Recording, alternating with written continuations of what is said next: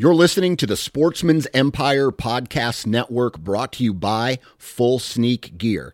Check out their entire lineup at fullsneakgear.com. Also, be sure to check out our entire stable of podcasts at sportsmansempire.com. New from Moultrie Mobile, the Feed Hub offers first of its kind cellular connection and control for nearly any spin cast feeder on the market. When used with the Moultrie Mobile app, you can monitor feed and battery levels, run feeders on demand, receive alerts when feeders are clogged, and remotely adjust feeding times. The Feed Hub is ideal for anyone who maintains feeders. Remove the guesswork and save time by planning feeder maintenance before you drive to your hunting property. For more information, visit moultriemobile.com. Before history is written, it's played. Before it's frozen in time, it's fought one shift at a time. Before it's etched in silver, it's carved in ice. What happens next will last forever. The Stanley Cup Final on ABC and ESPN Plus begins Saturday. You're listening to the Sportsman's Nation Podcast Network brought to you by HuntStand. HuntStand is the number one hunting app in the country, and at only $29.99, HuntStand offers a ton of functionality for hunters all over the country. Whether you own your own property or strictly hunt public, you can choose from over a dozen base maps, view property ownership information, 3D mapping, local weather, log your sightings and harvest, as well as use their trail cam management software and print maps from your hunt areas. Download it today at the Apple App Store or Google Play. Hunt Stand. Upgrade your arsenal.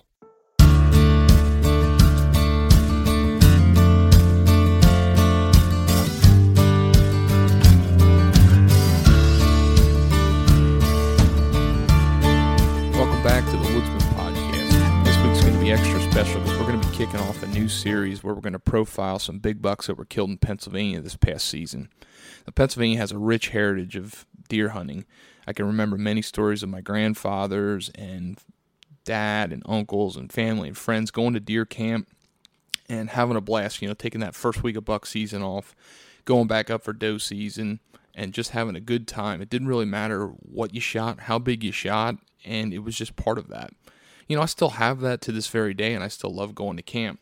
But I've really pushed myself now, and maybe you can call it the hype of, of the 21st century and what deer hunting has evolved into in, in modern modern day. But the the the the thrill of chasing a mature buck is present in Pennsylvania, and it's getting better all the time.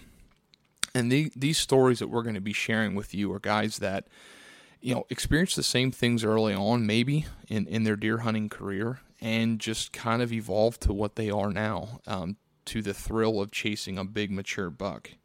Now, I don't want to get, you know, lose sight of, of the big picture here. Deer hunting and what hunting is all about, that thrill, that drive, that passion that we have, that's what's most important. And anybody that listens to this, if you are thrilled with shooting a deer that is legal, that you can put a smile on your face, gets your heart pounding, and you can put that food on your table and serve to your family and friends, that's what it's all about. But I want you to keep in mind that there's a handful of people out there, and have, you know they've experienced this where they might shoot a deer and after they get up to it they almost have like a regret of shooting that deer. And i've heard you know plenty of sayings you know oh this deer was a weird rack. It was genetically inferior. I'll get this deer out of the herd. Or eh, it wasn't the biggest but it was getting towards the end of the season. Or you know if i wouldn't have shot him my neighbor would have and he wouldn't have made it through anyway. Well all these stories are debunking that because these big mature deer that are getting killed are getting to that next age class. And it's because people are passing them. And if you're at that point where you want to better yourself, you want to get to that next level, you know, these are some stories that show that with patience and hard work and a little bit of planning, you can do it if that's what you want. So sit back and enjoy this week's episode. We're going to be talking with Dustin Adam, who is the president of Lenhartsville Fish and Game here in Southeast PA, and he has developed a passion and a drive for killing big mature buck. He's going to tell us the progression of how he came from just being an average Joe hunter following his dad in the woods to killing some big mature deer and doing it on a more consistent basis. And he's going to go through his strategy, his his progression to get to where he's at. So sit back and we hope you enjoy it.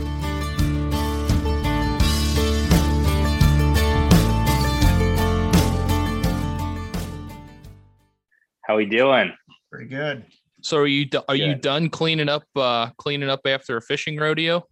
Oh my gosh, yeah. Um, it's been a week. So this whitetails event, um, it was something that was supposed to be held at another location. Because of COVID, it got they asked if they could host it at our club. Now, originally we were supposed to have the rodeo on Sunday, um, but essentially this turned into having a banquet Saturday and then the rodeo Sunday. These banquets are pretty big. I mean, if you've been to like a Friends of the NRA or NWTF banquet, kind of similar, but they give away a lot of guns. So we had 178 guns being raffled off, wow. um, like 200 pe- people, and we don't have a ton of space. So it was just all weekend was bananas. And then, you know, them dumping all of these trout into a pond that was pretty warm didn't play too well. So um, I was just scooping them out, and it's amazing how quickly they kind of just turn into mush. And uh, I'm wearing a lot of dead trout right now. It's uh, not a flattering fragrance, but I'm glad that you can't smell through Zoom. yeah, yeah, right. They should add that in the next update. I'll add it to the suggestion box, but uh, I don't know sound- how. how that sounds like a good plan. I don't know how well that'll work. I don't know if it's something people would pay extra for or not. Yeah, the premium version, you can get the smells. Good Oh lord. shucks. Oh shucks. So, um, tell us a little bit about uh, how you went from, you know, bow hunting into killing back to back. I mean, bruiser bucks. I mean, correct me if I'm wrong. You shot a ten pointer last year. Uh, so last year, yeah, that buck was a 10. Uh, all, all summer, I thought he was an 11, but his uh, 1G2 split didn't quite make it. And uh, the year before, I killed a 10. And uh, that buck was essentially, he was a mainframe nine with a split brow. And last year's buck, I, I'm on a tear. I've killed now five mature Pennsylvania buck, and they all have a split brow on the left side so we definitely got a genetic thing going on in the area but That's pretty sweet. yeah it's it's been a wild couple of years here and you know um i'd like to call it luck but there's been a lot of hard work that goes into it as well as you guys well know Absolutely. I mean, let's face it. Um, bow hunting, there's a major part that's luck, but when you can consistently shoot a target deer, there's there's more than luck just going on right there. Oh absolutely. Yeah so i mean in a state where we've got a high deer density and we've also got a high hunter density uh, there's a lot of guys out there that are, going to get lucky sometimes. And sometimes as the guy putting in the work you're not the guy that gets lucky and that's kind of a heartbreak. And that was was my story for about four years in a row so two years ago when i connected on my target buck that was that was kind of a huge moment of validation for me. And it really kind of changed i think my perspective on things a little bit. And it you know when you're searching for that validation for a lot of years and just coming up short it was that breath of fresh air that kind of turned hunting into something that that almost gives you anxiety to something that you can just relax and enjoy and i'm sure you guys can can relate like when all of your friends have tagged out on these you know, beautiful buck and you're sitting there without it it's kind of kills you a little bit. You start to go what am i doing wrong? when really you might not be doing anything wrong it's just the cards aren't falling your way. So when did you start focusing in that you were really trying to harvest a mature buck? I mean, first of all, what what's your definition of a mature buck? Because I think that gets thrown around everywhere. So I mean, what what is your goal when you're setting yourself into the into hunting season, and then when did you really start to hone in on that goal? Yeah, so I think in Pennsylvania, um, you can absolutely call a three and a half year old a mature buck. I'd rather not take a three and a half year old if if I don't have to. Um, I'm kind of with the last couple years' success. I'm at the point where I'll, I'll eat a tag if mm-hmm. if that's kind of buck I'm hunting, because I mean those those deer have potential beyond beyond that. I mean, you get a four and a half year old in Pennsylvania, you, you did a stellar job, and you know I, I think I think what happened for me was, you know, as as a young guy, I started in the outdoors when I was real young with my dad, you know, so I was shooting archery competitively at, at age eight and, you know, really kind of carried that into my first deer harvest was in South Carolina at age 10 because the mentor program didn't exist. Mm. Um, so went down there with a rifle and, and took a couple deer, one of which being my first buck, which was a, a massive four point. Uh, he still sits on my wall and it kind of, you know, reminds you where you came from but I was tickled, you know, and I, I think to that end, you know, when you see somebody out there who just took their first legal buck and they're over the moon, you know, whether that's your goal or not, you know, as hunters, we have to support one another, and and that's admirable. I mean, hey, if you're Amen. stoked, man, I'm stoked for you. You don't know anybody's backstory, and and you know what my standards are. Does they don't have to be standards for other people. So that's the one thing I think that drives me a little wild when folks are defining what a target buck is or what a mature buck is. You can't place that standard on everybody because everybody's a little bit different. Absolutely. Um, you can do what you you can to help educate folks, um, but you there's a fine line between education and criticism, and sometimes folks will confuse the two I mean, in in the world we live in, everybody's a little sensitive. But really, in the 21st century, we've got sensitive. Yeah, yeah, man. Um, believe it or not, folks get offended nowadays. but uh, I think a lot of it's just presentation. So, um, you know, I was I was pretty much a rifle hunter then, from age 12 to I'm going to say 16, 17, and I took a couple buck hunting in Pennsylvania. You know, it's just kind of a family tradition, and like my family didn't come from a whole lot. So we hunt we were meat hunters. We yeah. hunted to put food on the table because we didn't have a lot. So you know, it's critical that we went out there every year and and took down a couple doe. And if we took down something with antlers, that was a bonus. And um, I'll be honest, we hunted a high pressure area.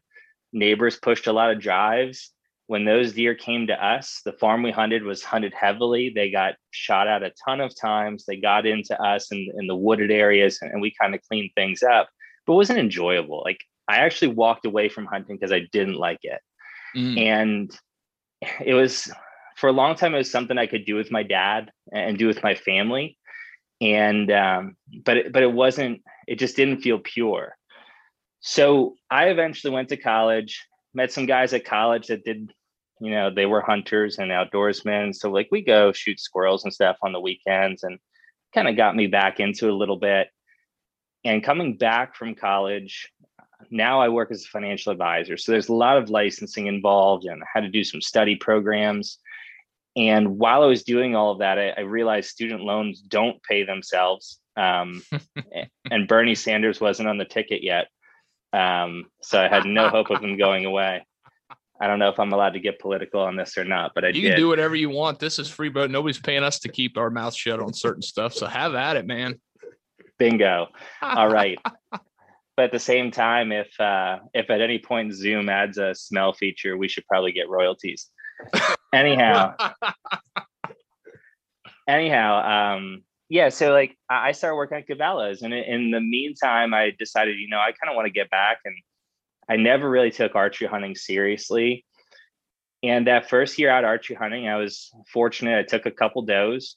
The very first morning I ever went out to a tree stand with a bow, um, I missed three times, and I only had a three arrow quiver, and I, that's the first time I've ever told that story. So, um, you know, might as well do it to a large audience. Sure. But um, yeah so i mean it's kind of very humbling very quick and then i realized wow you, when you're archery hunting you watch a lot of deer but you don't get that many opportunities Mm-hmm. And it was, you know, I ended up taking a couple doe early and it was October 22nd. And um, I remember plain as day, there was a it's probably a two and a half year old seven. And at that time, that was bigger than anything I'd really taken. And he was under the tree stand. I, I emptied my pockets of all of the, the code red that I brought to the stand that morning because that's what was cheap. and I was grunting at him and I was watching, you know, all the TV shows and they did that snort wheeze deal. So I was like, okay, I'm gonna try that.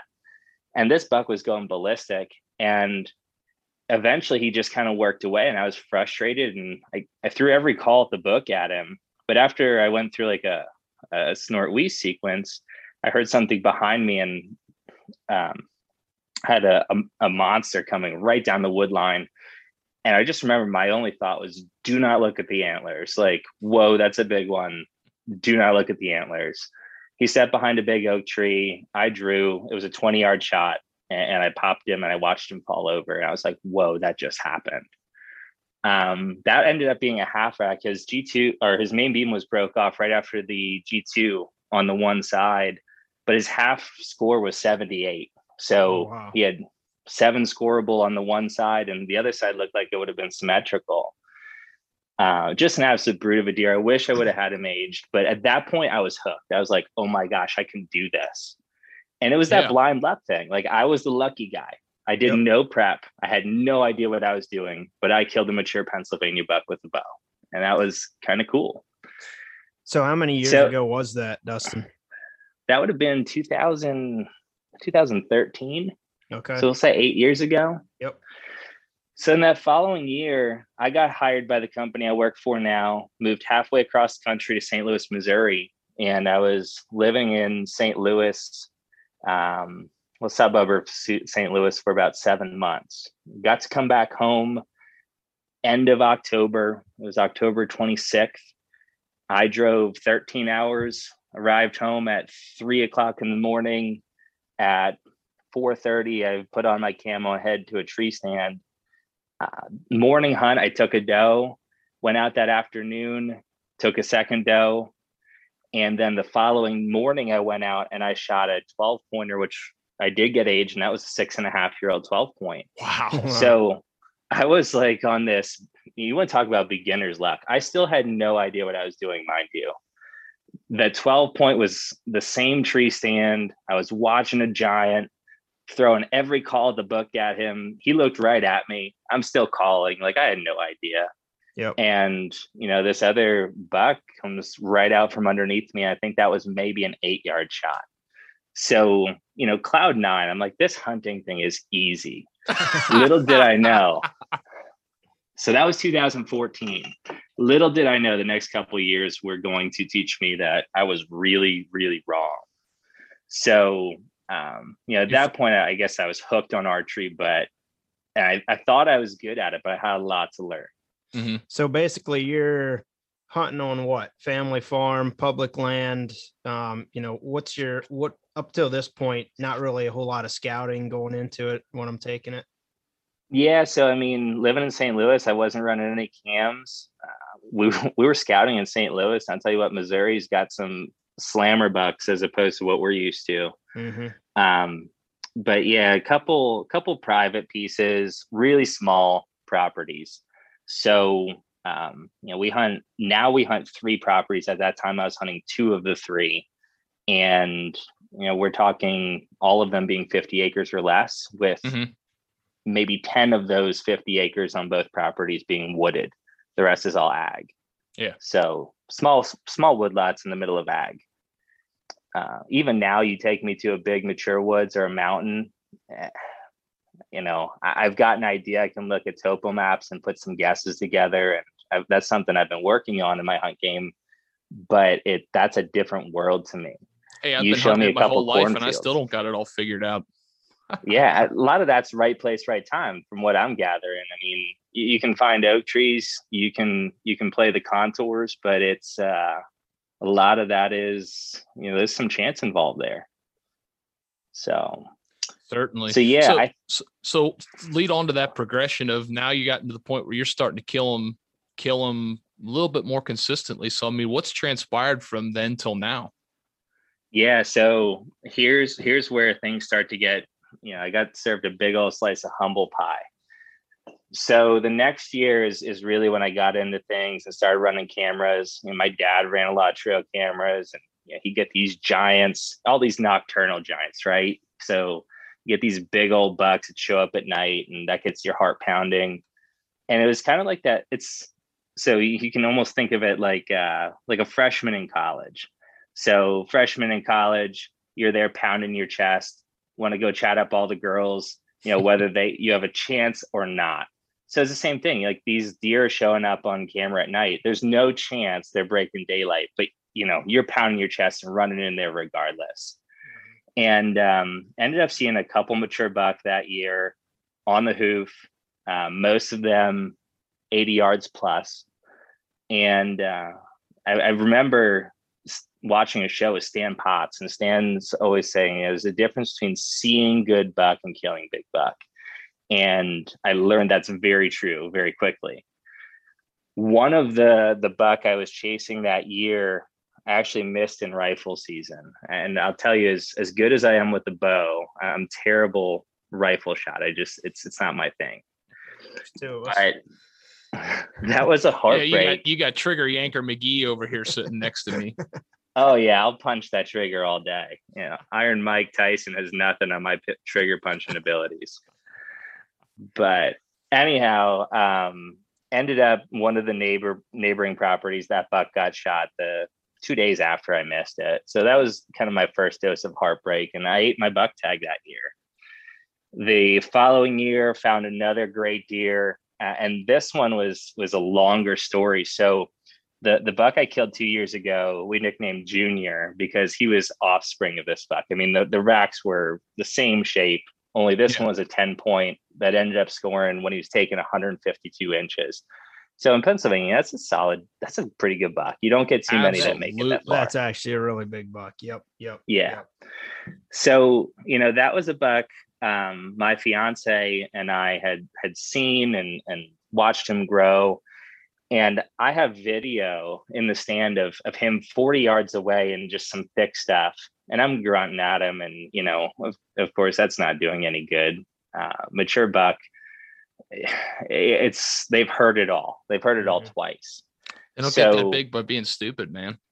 Yeah. So that buck broke my heart all year. And it was Thanksgiving Day. It was the first year because we hunt in uh, an area that's actually 5C. So it was Thanksgiving Day.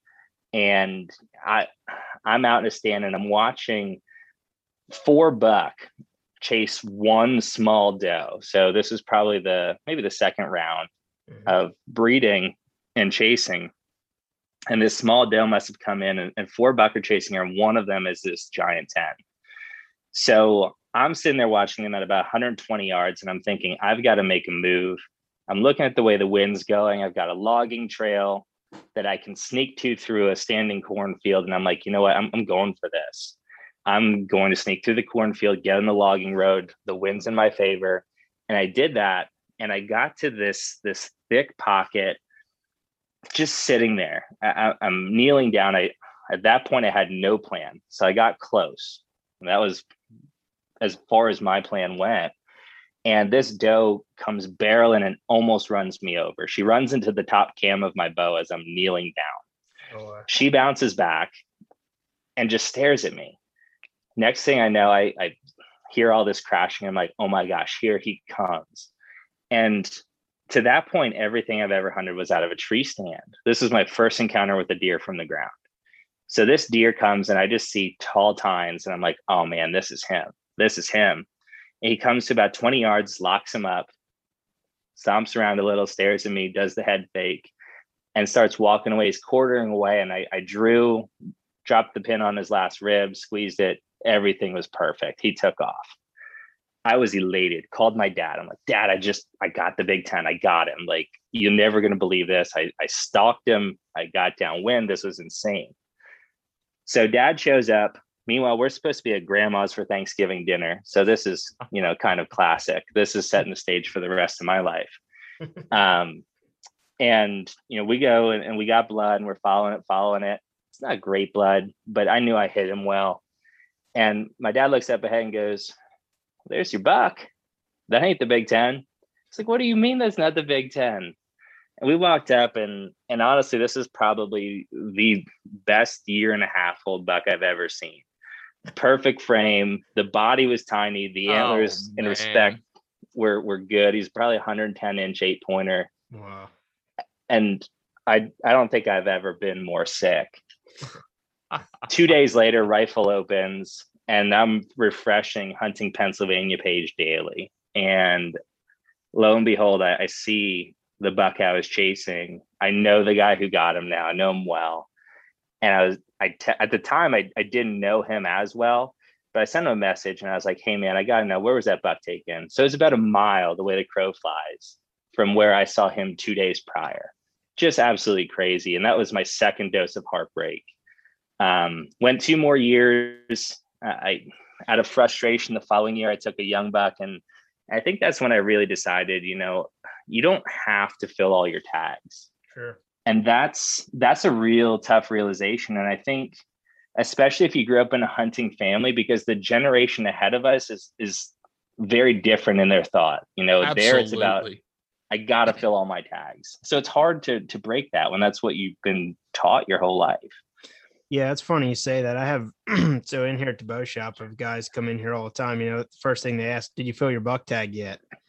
You know, it, that's just the mentality. You get that buck tag filled, and you know, no matter you know, as long as it's a legal buck, that's that's uh, and you know, I'm not saying there's anything right or wrong about that, but that's interesting. You pointed that out.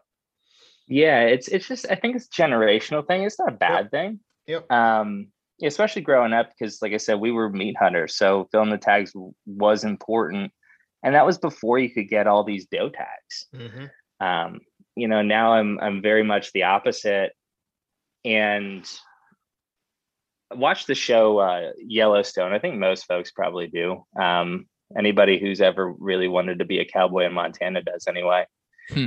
um but in one of the seasons they were teaching the the, the little guy to hunt and I, I love what he said because he was they were on a muley i think at the time and he's was talking to the young guy and he said, you know, pulling that trigger is a big responsibility because you're taking your life. And, and once you pull that trigger, you can't take it back.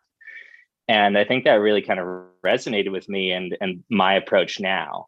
Because, you know, you see guys all the time who, hey, I shot this buck and he's not my best. And they start making excuses. And honestly, if if that's going to be the way that you have to justify it, in my opinion, you made a mistake and you sold yourself short and you made a bad decision if you've got to justify your kill, you made a bad decision. If you're pumped about it, that's fine. I don't care what the deer looks like. But if you're trying to justify it to me, it wasn't a good call. spot on and i think that's the whole point of why we want to do this in the first place you know uh, that that's been exactly what we've heard in in the state of pennsylvania for a long time don't get me wrong i mean we had over a million hunters at one point i think we're at 950000 right now but you know it was a target rich environment and everybody filled their tags and there's nothing wrong with that but there's a lot of people that are are probably where you and I and Devon were, you know, at one point in our hunting career where we wanted to fill that buck tag, but we knew if we let that deer go, it would get bigger. And then you come up with all these excuses. Well, if I don't shoot it, then the neighbor's going to shoot it. And they're never going to make it. But, you know, uh, the, the fact of the matter is, if you're happy shooting that deer, by all means, pull the trigger because that's why we hunt. But the whole point of having this discussion and, and tell, talking about your trials and tribulations over the past few years leading up to these awesome buck that you killed is just perseverance and that hey if if you if you do things the right way if you want to shoot and harvest big mature deer it can be done with a little bit of hard work a little bit of luck and uh, a lot of the, a lot of the cards just falling into place but it's it's getting better all the time Amen. Amen, man. And you know, it, it it's really hard to be out there, especially guys like us who put their time in. So I'm sure you guys have hundreds of hours in the woods already prepping for deer season. i I've- wish not I'm like i normally do i'm not gonna lie not like last year but Yeah, but you got a I little one now, right? a little one, work's getting busy, you know, all that stuff. But hey, we're gonna make the most Yeah, of it as work slows up. There you go. Yeah, man. I mean, life takes over. Life is what happens when you're making other plans. So you got to take care of the family first. And I'll tell you from being a guy who who's got uh my fiance's son in the woods, you know, I, I hunt with him a lot. Um, and I of course I hunt with her. It only becomes more rewarding over time. So eventually your focus will shift a lot from trying to harvest those big buck yourself to just enjoying the time out with them. And uh, it, it's a different kind of rewarding, but it really changes the way you look at things. So absolutely. You got me so on the anyway, edge. Of, you got the me on the edge of my seat here, so I, am I'm, I'm anxious to hear. So t- two years ago was when you killed this real big one, right? Yeah. So um, three years go by and ate tag soup twice and got frustrated and, and shot a buck I shouldn't uh, on the other year. And like I said, that's really what changed my my mindset. Now in that third year, um, that was the first year we really had my fiance's son out and he's the luckiest little dude ever. Um, we got him a Ravin crossbow, and I know there's a bunch of guys in the podcast that just went, "Oh no, a crossbow," but he's a kid. I mean, yeah. come on now. Um, and, and, honestly, the the mentor program being able to use a crossbow is so nice. You know, there's no recoil. You can get these kids out there in the best time of the year. And no oppositional so, on this this end for me. Yep, for sure. Yeah, uh, some of my my friends are hardcore anti crossbow guys, and again, there we're cannibalizing ourselves. It's it's not a good thing. But Amen. anyhow, um, so that was cool because my fiance got him out. Was, he had like an hour and a half after school one day, so she got him out real fast. And I was hunting a, a food plot we planned every year, and fortunately, I was up there and could let them know, you know, hey, coast is clear. You're good to get up here. Um, and he ended up hunting for about 40 minutes that night before shooting an 18 inch eight pointer. So it's his first buck ever, um, wow. 40 yards, and he stoned it. And that experience was just like game changing because I got to watch the whole thing unfold. She was there with him, the coach through it. And later that year in rifle season, she shot her best buck ever, which uh, was about a, that was a four year old eight point as well. Short in the points, didn't really score well, like 120 inch deer, but just a bruiser. I can tell you from dragging it, I that's one of the biggest deer I've ever drugged for sure. Um, but anyway, so that was rewarding, and I had some chances at some good buck that year, and I let him walk simply because I, I couldn't take anything less than what she got, or I'd never hear the end of it. Um, and there were some good ones running, so you know I figured we had meat in the freezer, and there's no reason to push it. So three years go by, and and I'm starting to question myself at that point. But that year, we had a buck on camera, and he was kind of this this lopsided nine pointer. And the, the Big Ten from three years prior, he in the year prior to being a giant 10 was had almost the exact same rack. So I started calling this buck junior because I I knew, you know, the frame was the same and I was just really excited to see him blow up. And a couple times during that season, I saw him actually the the opening day of that season. I did not see a single deer in my evening's hit. And as I was going back to my truck, I, I rounded the corner of a cornfield and he was standing 20 yards from it. Wow. And just, you know, we locked eyes and I'm like, man, what an end to the first day of archery season. So this deer and I built a little bit of a rapport and I thought about hunting him a couple times because I knew he was a three year old. And you know, I was in a couple year drought and trying to justify myself, but I really wanted him to make it. So ended up getting trail camera pictures of him in January. So I knew he made it. And then that following fall, he started showing up in his home range again, which was pretty cool. Um, to see him on camera. I mean, I was I was like an eight year old on Christmas. I went ballistic. And my fiance is like, hey, calm down. Like, no, no, no, you don't understand. Like, this is a big deal. Like, I'm infatuated with this deer. Mm-hmm. So got to watch him all summer. And uh, October rolls around and he disappears. And it kind of broke my heart a little bit. And eventually I started getting some trail camera pictures whispered down the alley to me from one of the neighbors. And it was him. So I knew he was still local, but I was worried because he was on their property.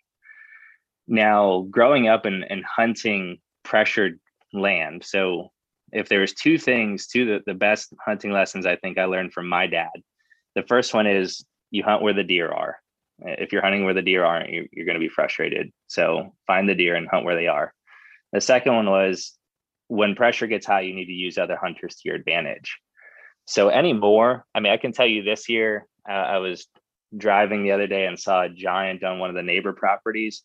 I told that neighbor that there was a giant in there. Why? Because I want him to go in there with his trail cameras and and put scent everywhere, and I want that deer to come over to the property we hunt. Um, I just know him too well, and I know he's going to do that. So, um, yeah, sometimes you got to use the other hunters to your advantage.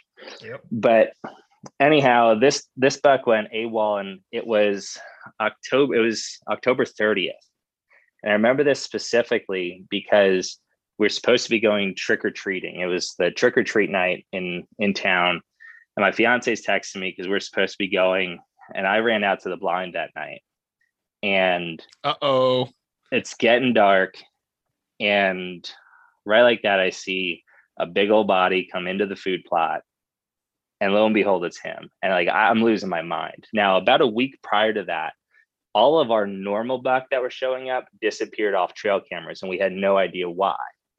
And I checked trail cameras after that night and I realized it's because he moved into the area and they all made themselves sparse. Wow. Now, what I will say we've realized, and Mitch, I know I talked to you about this a little bit, is is deer definitely have migratory patterns. So I, I can show you trail camera pictures from September's of past. Mm-hmm. And you'll see deer in September year after year, and you'll see them grow, but they're not there in October and you see deer in October year over year, and you can watch them grow and become familiar. They're not always the same ones that are there in November. And then in mm, January, sure. you get a whole new crop in. And that was kind of like a, a, humbling realization to realize, you know, these deer do migrate. And if you got a deer that's normally visible early, Mitch, I, I listened to your buck story, you got to hunt them early. Mm-hmm. But this guy went AWOL, and, and later I found out he kind of did a big loop around the area and uh, circled back to our food plot. And it was too late to get a shot that night. I had him at 40 yards and I, I drew twice and just didn't feel good about it.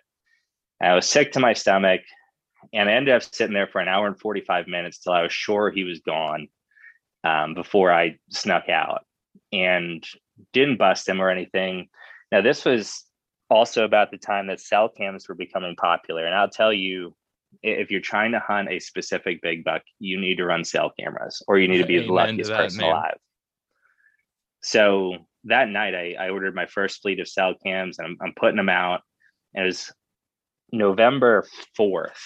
November 4th in the morning, I woke up and I had a trail camera picture of him back at his home turf. So I got pretty jacked up. The wind was wrong. So I hunted a different set that morning on a different property just because I didn't want to go in and, and booger it up. And that morning I saw another shooter buck and I probably could have made a shot at him, but I, I just didn't want to chance it. So that night, the wind was still wrong. I hung a couple sets just to hunt this buck this that year, and uh, the wind was wrong for them. So I went to an old stand that my dad actually hung 20 years prior, and and I replaced the tree stand and, and whatnot. But um, it, it was just an old stand. It was in in the oaks on a nice little bench in the middle of the woods. And I figured, you know what? It's a nice night. I know where he's bedded. It's not far from here. What the heck? I'll sit here. So I sat that night.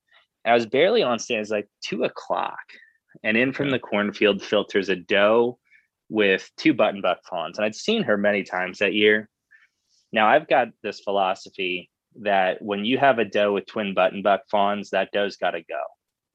Some folks don't like taking does with fawns. Once those fawns are old enough, especially if they're button bucks, that doe's on my hit list. And, you know and the, the best being, time is to shoot a doe when she's standing in front of you. Amen. so no, um, I'm taking a tangent here. I know I'm talking a lot. So if you guys, if I'm talking, no, have much, at it. I'm loving means, it. I'm I'm reveling in it, man. We're just listening. Yep, go ahead. So I listened to a, a speaker a while back, and every spring you go through about a two week stretch where you see deer hit all over the road. It's almost as bad as the rut. And most of those buck are either going to be doe or they're going to be button buck. You're almost never going to see a mature buck. And the reason is Penn State did a study on this and they collared some deer. Doe will chase off their buttonbuck fawns up to five miles away to prevent them from coming back and breeding them that fall. So if you've got button buck on your property and you want them to stay there, mama's got to go or she's going to chase them away. So anytime I see a doe with twin button buck fawns, sorry, mama, if you're close enough, you got to go because I want those button bucks to grow up right here. And if they get orphaned, they're going to grow up right here. Um, that's just a you know something I absorbed years ago, and I stand by it. And I, will tell you, my buck to doe ratio is getting better. I don't know if it's because we take a lot of doe or or because you know we we practice that. So um, a lot anyway, of factors for that doe ratio, but yeah, that's interesting. Yeah, it's just that I like I said, I don't know how much of that is true, but I practice it. So this doe rolls in and it's early and I'm sitting there and she's 15 yards in front of me. I'm just like, no, I can't. I, I know this buck's in here. I'm not going to do it. And then all of the past years of failure have kind of just start rolling through my head. And I'm sitting there going, yeah, I'm not, I'm not going to see this buck. Who am I kidding?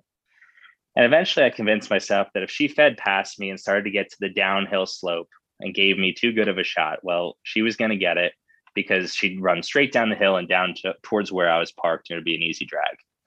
So lo and behold, she did that. And I smoked her um, about 25 yards, watched her pile up. She piled up like 20 yards from my truck. It was the easiest drag ever. And uh, got out of the tree stand, went down, tugged her. I look at my watch and it's like 3:30. So okay, I got plenty of time. I'm gonna go back up on stand. What the heck? So I walked back up and it was a breezy day. I had a crosswind, some up on an acorn flat. Um, bedding is down in a valley in front of me. Okay. And had some scent out because I figured as you know, as the night settles here, the thermals, even though I've got a neutral wind, thermals are going to take that scent downhill.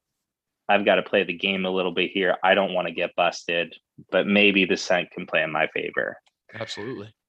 So sun starts going down. I'm just kind of like it was kind of one of those surreal moments where you just kind of taking it in, enjoying being outside. and watching the sunset. It's some of my couple favorite acres on earth.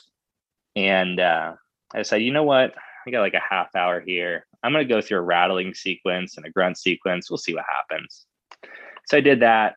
A couple minutes go by, nothing's really happening. So I figured, meh, all right, let's just watch the sunset. So watching the sunset and just kind of, you know, scanning here and there.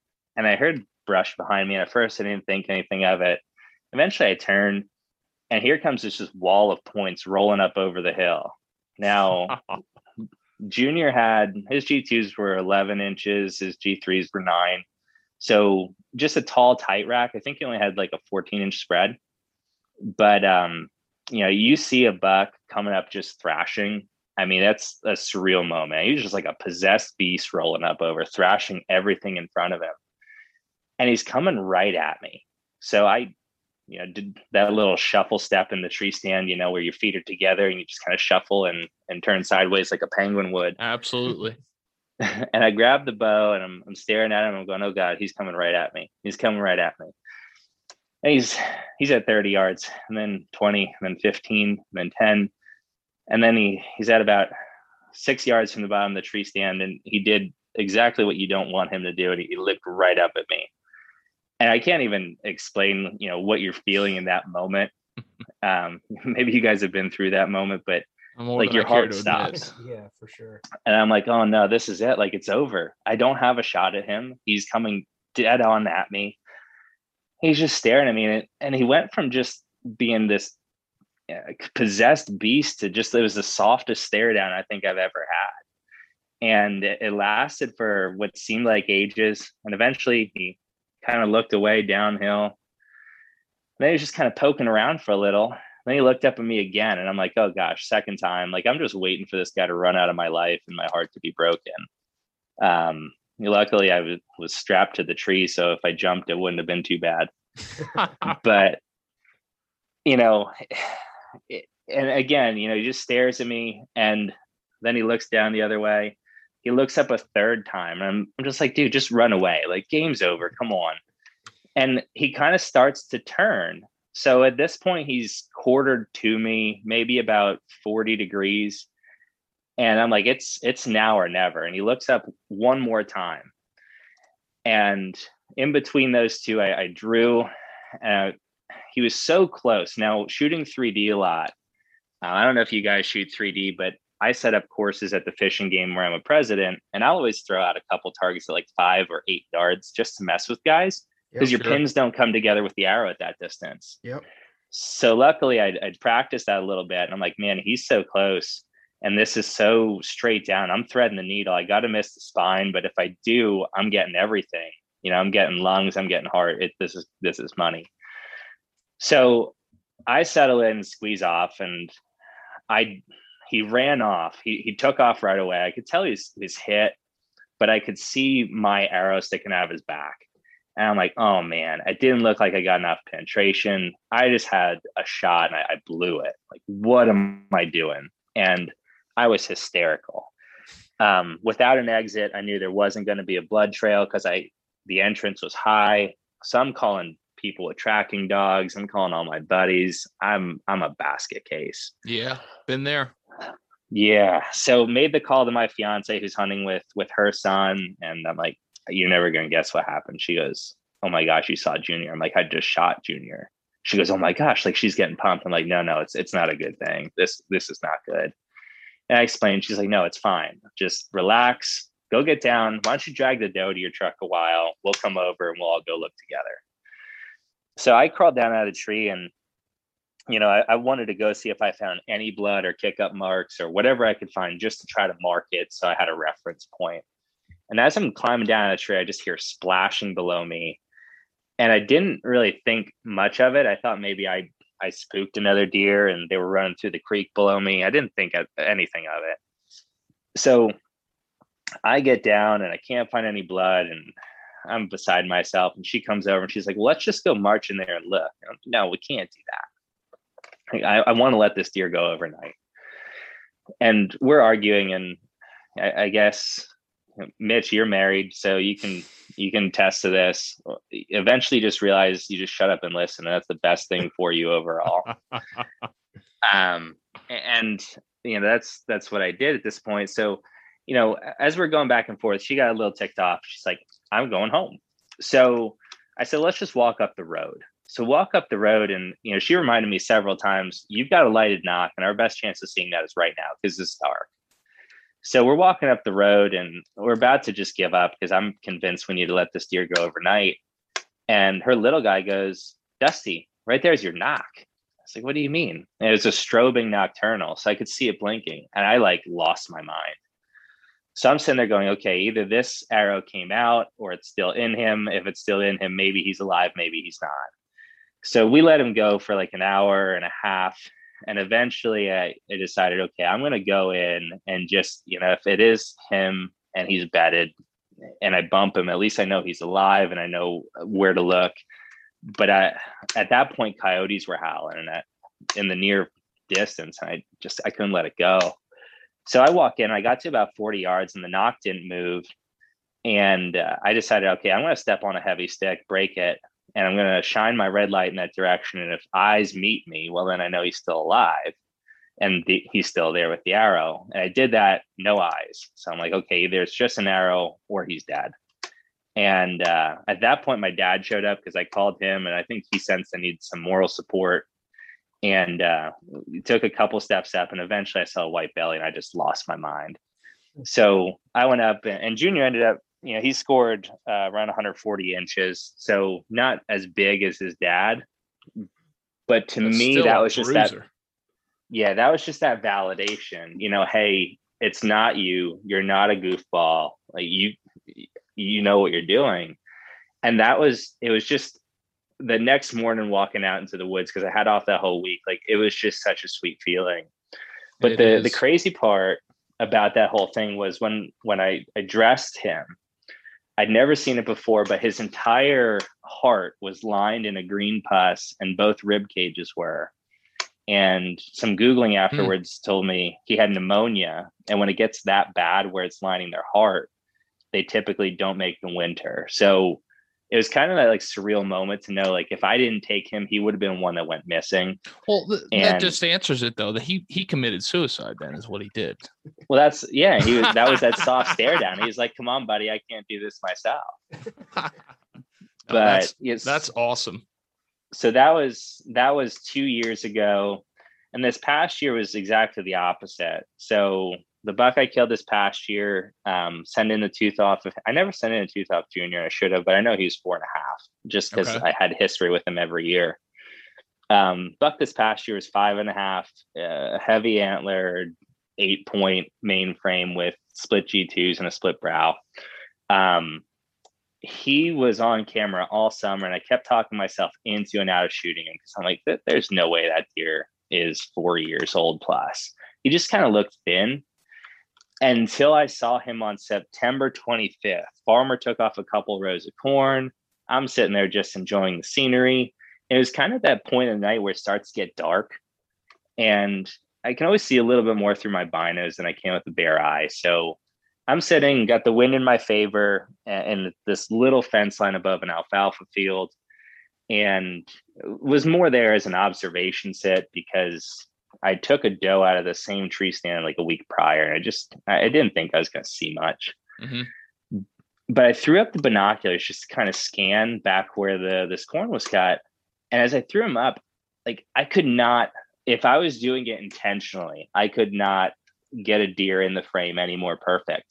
I throw them up and there's a deer in the frame, and I was what? It like my brain was like frozen. There's, there was no deer there a second ago. What's going on? Oh my gosh, that's a buck. Oh my gosh, there's a split G2. Like I know that deer. And all summer, this deer would just like posture up to the camera, and he just always looked like angry and, and ticked off. So we nicknamed him Toro. And um, this deer is kind of poking around at the edge of the corn, just kind of feeding his way towards me. And he starts turning, I realize if he hits that opening, I'm going to have a shot. So he turns and hits the opening. I draw on him, and I'm coming up off the, the corn, but it's getting kind of dark. I keep trying to find his armpit. I just can't find it. So he walks out of the opening, and then he's poking around and poking around. Another buck comes out, and they're walking their way straight straight at me again. And um, I'm like, okay, well, if, if he keeps coming, he's going to be at 15 yards right behind me at the edge of this cut horn. Th- This is a money shot. And he got there, and I drew again, and I, I just I, I couldn't I couldn't feel good about it. And at that time, I had a two power lens in and a, a clarifier because I shoot target archery too. So it's I, I just always feel better having some magnification. So you fell into that trap as well because I fell into that trap. I fell Oh. into that trap about two years ago. Just Oh man, it's surreal when you're shooting when you're shooting lights out. You just think, why can't I use this for hunting? Yeah, yeah, yeah, man. I mean, it's only two power, right? Well, I I could not find this deer, and I'm like, as soon as I saw him, I realized, no, this is not a three and a half year old. This is a mature deer. He's got mass out the wazoo, and he did. It, he had way more mass than Junior did. Um, I think he's like four inches all the way around. It was a heavy Um, year. Absolutely. heavy. Yeah. So I realized, no, this is a mature deer. I didn't get a shot at him. And, same deal, you know, he fed out behind me and I, I ended up waiting probably two hours to get down that night, texting my fiance and telling her I'm a bonehead. Actually, I passed the time by taking my Allen wrench out of my backpack and pulling my clarifier out. I took my lens out. I was I was just so angry. So that was September 25th. October 5th, I went back to the same stand. I wasn't going to go out that night, but Brandy was out with Waylon. And I figured, you know, I'm going to be out. If they get something, at least I'm out. Um, I've got this fence line set. I've got a good wind. I can get to it without busting anything. You know, it's just kind of one of those stands where you can sneak to it and and not booger anything up. It's on the perimeter of the property and you're hunting in. So I figured, what the heck? stands. Yeah, it's and most of the time you're going to see deer at a distance out of that stand, and it's hard to get them close. But it was working that year, so I figured, what the heck? So I went back there, and I'm sitting there. I'm not seeing a deer, not seeing a deer, and I'm texting one of my buddies at the time, and he's saying the same thing. Like I'm not seeing anything. Next thing you know, I went, oh, deer out in the field. Okay, there's another one. 27 does and two buck ended oh. up rolling out. And I'm like, where are these all coming from? Well, I realized then the neighbor kids were out on their ATVs and they must have pushed out everything in that woods. So all these deer out in the field, two young bucks start brawling. And I got video of it. It's, it's really cool because the sun's kind of starting to go down a little bit. These little buck are banging their heads together. And I'm just watching this all happen. And right like that, I, I hear this thrashing about 10 yards in front of me. Now I'm in a little fence line. The woods is uh, maybe let's call it 20 yards in front of me. Um, I hear this thrashing and I, I see a split G2. So this buck comes out right at right below me and he's just thrashing these scrapes. He's watching these two young buck, clearly pretty pissed off. And I, am losing it. I'm like, oh my gosh, this is going to happen. Like he's going to work his way out to them. This is going to happen. So I grab my bow, and, and in the process of doing so, the broadhead clipped a limb and it compressed enough to set off this strobing Nockturnal. so this nock is blinking. I'm like, oh, I'm not gonna, I'm not gonna get busted. This, this isn't the way it's gonna happen. So I pulled the knockout, pull another nock out of one of my arrows in my quiver, put that nock in, re-nock it, latch my release. There's in a lot the process, of dancing going on in this oh process. Oh my gosh, this is this is just poetry in motion. I, I can't tell you. Um, so I'm watching it. He's working these scrapes. Eventually, he gets to the point where I could spit on him. He's that close, and I I realized he's got to work his way out in the field for this to work, and he did. He just starts going right at these two young buck, quartering away about eight yards. I put it on him and drill him, and and that one was way different. You know, I knew I hit him hard. His tail tucked, getting lower to the ground, heard him crash in the woods. So that was pretty cool because I, I got to make the call again. The little guy answered the phone. He's like, Dusty, you got a good one, didn't you? You wouldn't call us otherwise. And I was like, Yeah, man, I just I hammered a good one so that was really cool. It was nice because, of course, with like a split custody situation, we don't always have Waylon, but he got to be there for both Buck, and you know, you let them follow the blood trail and and be there with you, and that was super cool. It's a special um, moment when you can share it with family. Absolutely. Amen, man. But like, I think it made me realize more than anything that like I enjoy. So when when you really get into hunting as crazy as it sounds, and you guys may be able to attest this, like the grind and the misery is the part you love the most. And not having that, not being able to be miserable and torment myself the rest of the year left me feeling kind of unfulfilled. I was grateful, but you know, it, it all kind of happened so fast. And I, I felt like I didn't really work for that one. And um, I don't know, it just makes you appreciate being able to be out there all the more, I think it's just such a different atmosphere than what we were talking about earlier this evening with you know that mindset of you got to go out and fill your tag and it was that mindset of you pretty much have two weeks of rifle season to do it and you know you're bow hunting and you're culminating that from about september 15th until the close of the season which is at the end of january um yeah. and it's just a different world. I mean it's it really is a marathon not a sprint. Yeah and you know it's it's that struggle that makes it sweet and, and to to people who've never done it they'll never understand. And to folks who may be just starting it, it might still be hard to understand. But over time you know just spending all of that time outside and, and you know being with those animals like that's that's probably one thing i think that's most misconceived about hunters is like that that age old image you know you you got a guy swigging a beer in his, you know, pickup truck with a deer strap to the front of it and rolling down the road. I feel like, like every that's, coffee shop in northern Pennsylvania had pictures of that from the past. Yeah, well, and and they were all real. Um, that's and that's kind of the culture in Pennsylvania. So you got to appreciate living in a state where they give us off for the first day of buck season because the kids aren't coming in anyway, mm. and they realize the kids aren't showing up on the second day either. um, you, you got to appreciate that. But with that heritage, I mean, comes some of those stereotypes. And I think as hunters, it's kind of our job to defeat that in a way and, and educate people. And you know, there's nobody who loves deer more than deer hunters. And I don't know about you guys, but like when, when that when you close that book on a deer, it's a it's kind of a sad moment. And anytime I think I take a deer, it's kind of a, upsetting. And and you have that respect and that reverence, and you go through all those feelings of like remorse. But you, you know, we're not depending. We're not depending on somebody else to put the blood in their hands and put food on our table. We're taking that responsibility ourselves, and that's a it's a big responsibility. Like I said, pulling that trigger, you can't take it back, and it's it's a hard thing to do. But you realize that you know what's what's the consequence of not doing it these deer are going to become overpopulated they're going to browse things out they'll end up being malnourished maybe disease sets in because mother nature takes care of overpopulation itself.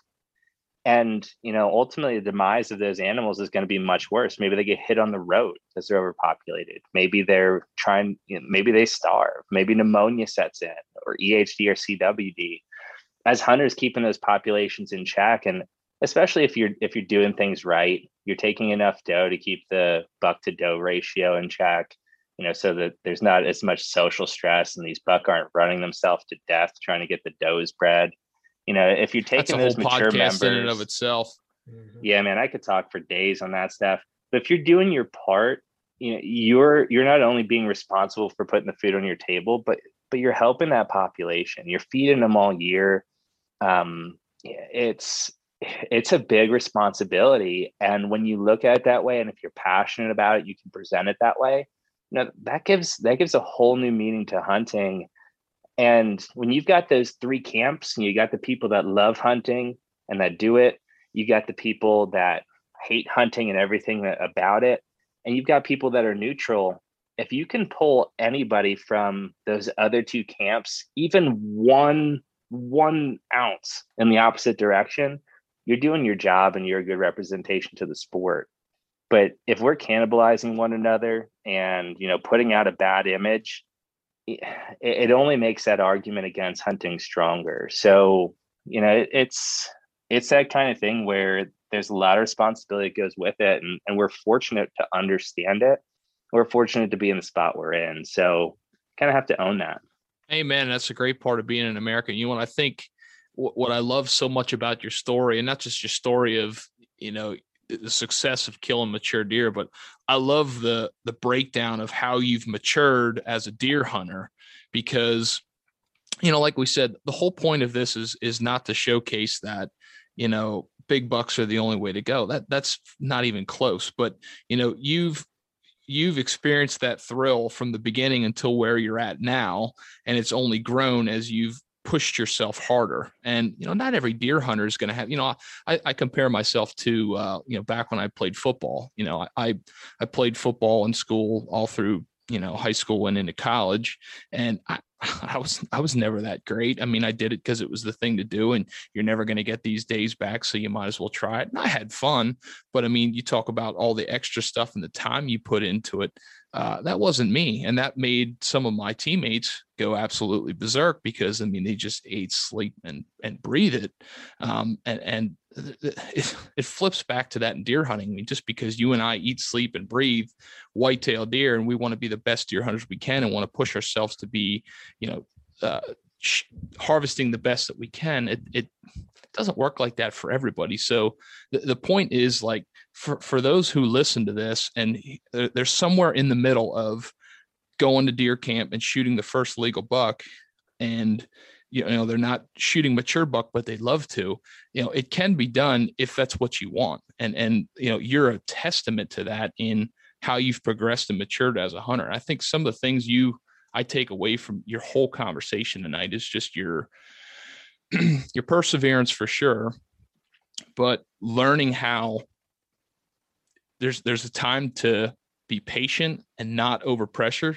but then at the same time you know you learning to profile some of those deer and seeing that pattern of figuring out when they're coming in whether it's you know this specific week in october as you've had the privilege to see that deer grow year after year striking when the iron's hot. I mean it's a fine balance and that's that's what makes it so fun.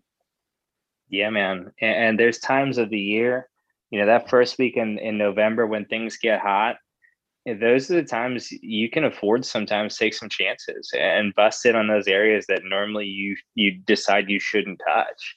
And I, have learned that a lot too. Uh, there's a general discipline to the whole thing and i've learned from like everybody talking to other guys you know i got some questions. You know i'll reach out to to guys like like cole or timmy or, or you know i know we talked a little bit about some of those um, guys the other day and i think you're going to have some on the podcast which you know they're all a wealth of knowledge. But you know you ask those questions and the guys like cole like cole's a surgeon man. He'll sit back and wait till the time is right and half the time it's in rifle season when pressure is everywhere except where he's you know let things cool down and he'll go in there one time and, and take a buck with a bow in the middle of rifle season in pennsylvania like and a mature buck and it can be done but you don't give all the good details away because he's coming on next oh, okay well i spoiled everything already but cole like i said he's one guy i reach out to all the time and and Timmy, and and hopefully you can get some of those guys on here. I don't know how you chose me. I mean, obviously, I, I think my journey is has been maybe a, a nice story, and obviously, you know, I'm pretty passionate about it and can talk about management till the sun comes up. But I'm grateful that you guys invited me on here. It's it's been fun. We're we're glad you came on, man. It's been a blast. I, I really appreciate everything you shared with us tonight. Yeah, absolutely. And if there's anything I can like leave you guys with or leave the listeners with what i will say is you know if this is if hunting is something you're truly passionate about there's nothing more rewarding than passing that on. So being president over at Lenhartsville fishing mm-hmm. game you know our motto is, is pass down your passions and we had a big focus on youth involvement because you know if kids don't take to this we have no future. But it doesn't have to be kids you know a lot of folks you'll bump into folks at work or you know you might have you know family or, or whatnot or, or folks that they're not against hunting they just were never introduced to it. And if they hear you talk about it and, and, you're truly passionate and ethical in what you do they they might show some interest. And if you can get them out in the woods just once that's all it might take to get them hooked. And if suddenly you've converted somebody to that from that middle ground over to the you know the, the pro hunting side or if if you've even brought somebody from the anti-hunting side to a neutral stance where they can just understand why we do what we do. You've you've helped the sport overall and you're doing something bigger than just you know for yourself and your own successes. So you know don't don't treat this as just something we do and and you know who we are but treat it as an opportunity. And if we want to have a future and we want our kids to enjoy this in the future, we've got to be that image and, and we've got to be the face of it. And you can really define where this goes. I think we've seen a lot of that change in our generation. Not, nothing against generations ahead. I think the change is is cultural and it's it's it's spreading. But um, you know, when when it comes to managing deer and just the education behind it, there's so many resources out there and you're the only person who's going to limit your your success obviously luck has a lot to do with it but i know a lot of people that put in the work and they get lucky more than those that don't so um, you know hard workers it, it it pays off amen i couldn't have said it better myself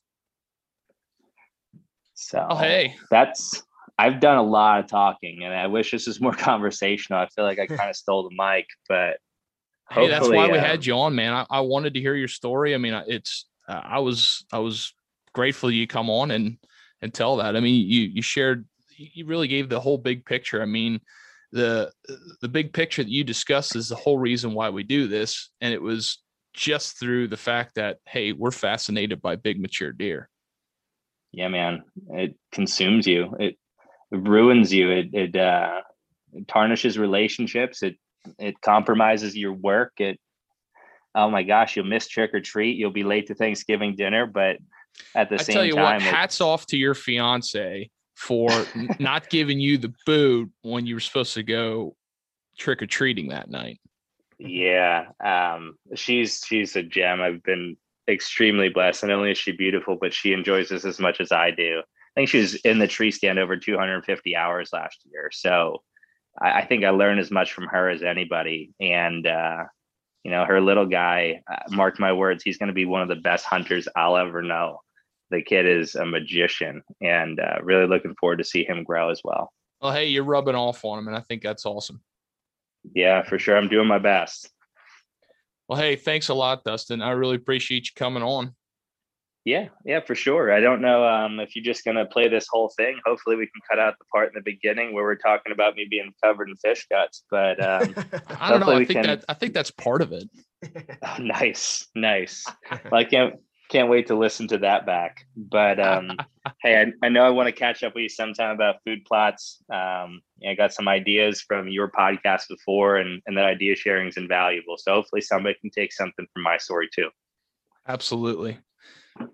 Hey, you take care and uh, keep working at what you're doing, man. Love it. Appreciate it. Hey, thanks for having me on. Yep, no problem. We'll see you. Take care.